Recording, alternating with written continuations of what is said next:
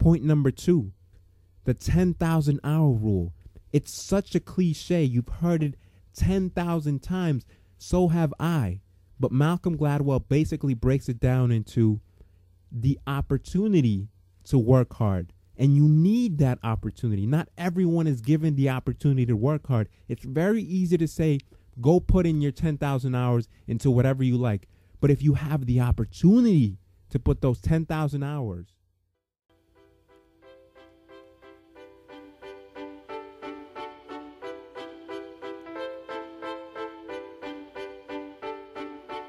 Welcome to another episode of the Inspirational Chronicles, and this week we're doing something a little different. I'm actually going to be breaking down a book by Malcolm Gladwell called Outliers, and this will be a new segment on top of the regular segment, which features great stories by great people. So before we get to the start of the episode, I just want to remind you that this podcast is also available on SoundCloud, Stitcher, and iTunes. And if you use iTunes, please subscribe and please rate the podcast if you enjoy the content. It helps to increase the popularity and expose it to more people.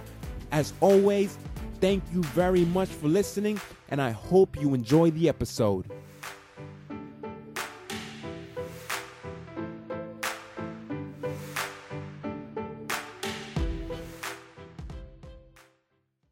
Outliers The Story of Success by Malcolm Gladwell, a number one national bestseller.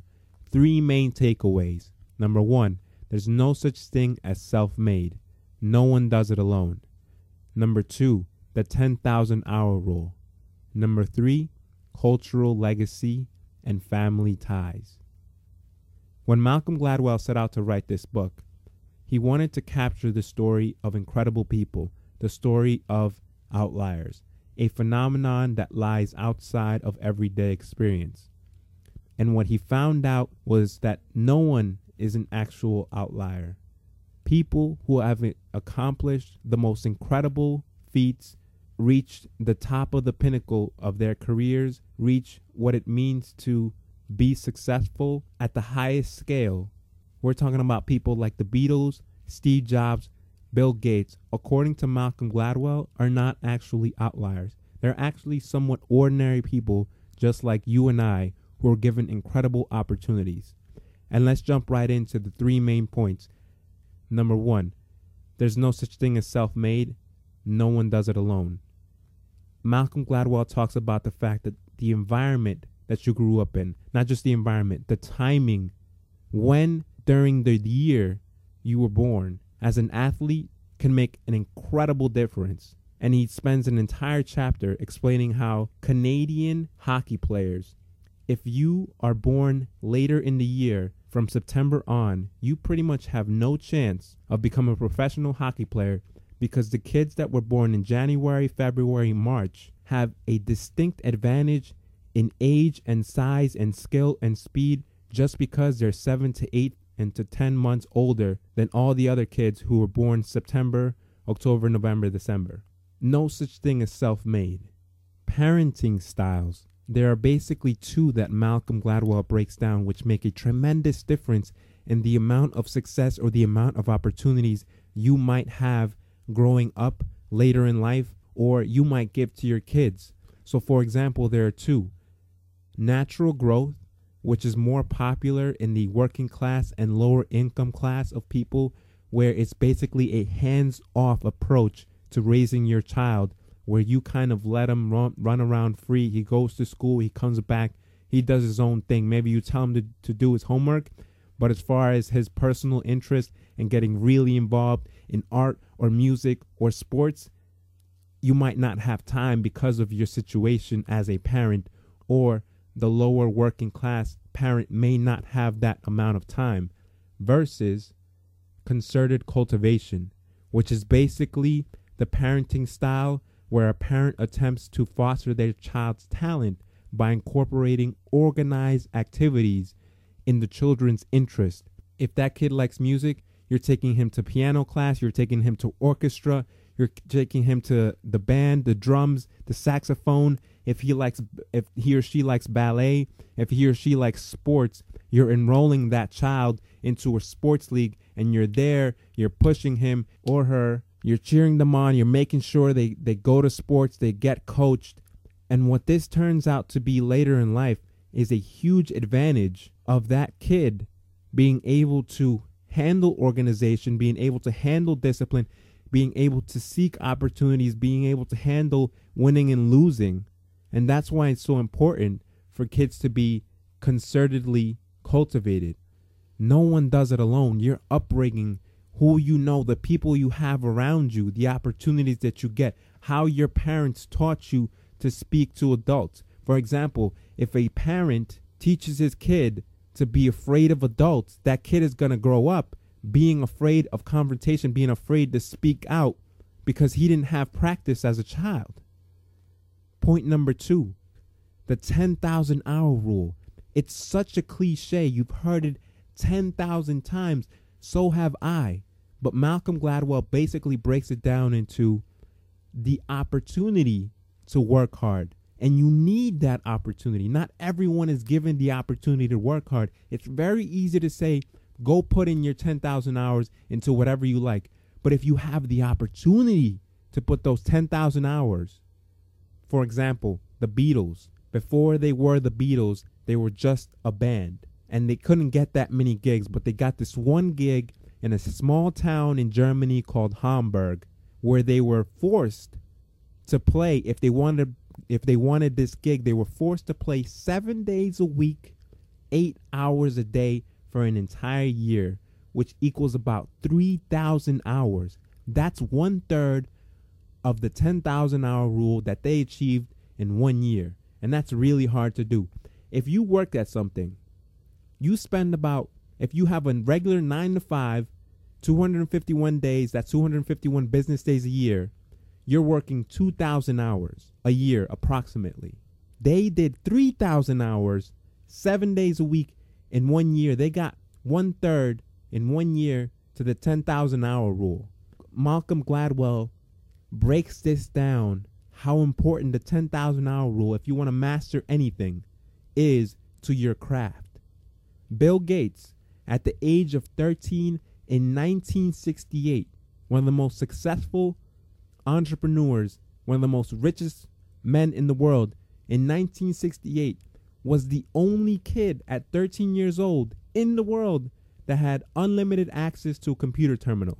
Most college professors in computer science did not have unlimited access to a computer terminal at that time. He had it at age 13 by a stroke of good fortune. It wasn't something he worked for. This is why he talks about not everybody is an outlier. There's no such thing as outliers. It's the opportunities that were given, the opportunity to work hard and he was given he loved of course he loved computer science and he loved programming and that was at a time where you had to punch in cards you're not typing you're punching in cards and slotting them into giant computer terminals. But at, at age 13 he was given this opportunity that no other kid in the world had. So in about 10 years by the by age 21 8 years to be exact he had more than 10,000 hours of computer programming skills at age 21, probably the only 21 year old in the entire world who was given this opportunity to work hard, who had more than 10,000 hours of computer programming under his belt. And that's when he started Microsoft. Of course, he had to work hard, but he was also given the opportunity. If he didn't come across this computer terminal, if he wants the specifics, read the book. But if he didn't come across this computer terminal, there's no way Bill Gates ever becomes Bill Gates. So it's not just the fact that he worked hard, it's the fact that he was given the opportunity to work hard. And that's just as important as working hard itself. Because no person, he talks about Olympic athletes. If there's no gym around you, you're never going to be an Olympic athlete. If you want to be a gymnast and you don't have the opportunity to go do gymnastics, it doesn't matter how much of a natural athlete you are, it doesn't even matter if you have a good gymnastics gym and there's no one there to train you. There also has to be a really good gymnast there to train you. Nastia Liukin, both of her parents were world class gymnasts. Shawn Johnson, a gold medalist from Iowa, had a former world class Chinese coach move to Iowa, open a gymnastics gym there, and that's who trained her. If that man does not move from China to Iowa, Shawn Johnson never becomes Shawn Johnson. She might have still been a good gymnast, but she wasn't going to be a gold medal Olympian. It's not just the ability to work hard, it's also the opportunity to work hard and the opportunity to put in your 10,000 hours. And that's what Malcolm Gladwell talks about. Last thing, and this is one of the coolest things. Point number three cultural legacy. Your family ties to society in which you were brought up in. And this one's really cool because it basically comes down to high power distance versus low power distance societies.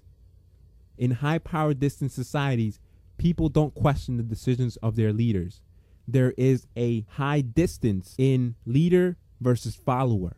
Subordinates expect their jobs to be dictated to them, and they will not say or disagree with authority for fear of consequence or stirring up conflict.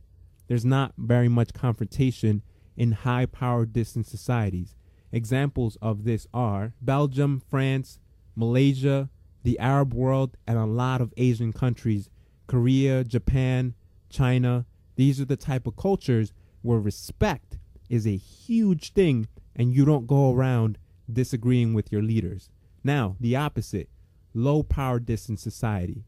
Number one example the United States, where organizations are looser, decentralized hierarchy, where employees and subordinates are considered equal. There's a lot more collaboration, there's a lot more opportunity to speak up, whether you're the analyst or the VP or the director. It doesn't matter. Jobs are basically seen as equal and blame and responsibility and collaboration, like I said, is all one part of this whole organization, and everybody has something to say. Other examples of those types of countries include the Netherlands, the United Kingdom, Germany, and Nordic countries, a lot of countries in Europe. And so, what that means, what does that mean? The ability to communicate, the ability to contribute to a project, a task, when everybody has a voice makes a tremendous difference for the outcome. Not only that, as an individual, if you live in a low power distance society, you have a say. You can bring out your ideas. You can go from analyst to VP to director. You can go from high school graduate to entrepreneur. You have an equal opportunity to achieve certain things because the society breeds that type of success. So, the biggest takeaway there's really no such thing as an outlier or a self made man. There's no one in the world, if you really think about it, that doesn't have someone else or something else to be thankful for reaching the platform that they did. If you ever just listen to an athlete, not just because of being gracious, but they always thank their coach, they always thank their parents, they always thank somebody who brought them to the level that they are. Because if you really think about it, and I'm just using athletes as, as one example, but you can apply this to any field. Everything you are right now is a culmination of, yes, your efforts, but also all the opportunities that you were given up until this point. Whether that was with people you know, mentors, your parents, your teachers, somebody, a friend, helped you to get to where you are right now. And if you feel like you're not done, good. Read this book. Learn more about what you can do, not just for yourself, but also to help others around you cultivate the type of success that is the Steve Jobs, the Beatles, the Bill Gates, the Michael Jordans. Give people the opportunity that you perhaps once had and see what others can do and they gonna they're gonna bring you up because when you bring people up around you it inevitably brings up your own level so it's not just oh okay now i hear what you're telling me emilio. I gotta get out there. I gotta network. I gotta see who can help me. No. See also who you can help. What opportunities were you given and somebody you know didn't have those same opportunities? How can you help them? Because all that comes back to you If everybody contributed to each other, then the world would be a much better place because it'd be like the society of cultivation. What I talked about, the concerted cultivation parenting style. Imagine if we all contributed to, hey, let's help each other out. Hey, you're a really good artist. Hey man, I know this this producer who can really help you with your craft. Outliers. The Story of Success by Malcolm Gladwell. This book is incredible. I just like sharing what really makes a difference in my life, and that is knowledge, the power of knowing why things happen the way they do, and how much of a drastic difference that can make for your life and the people around you and the opportunities that you have.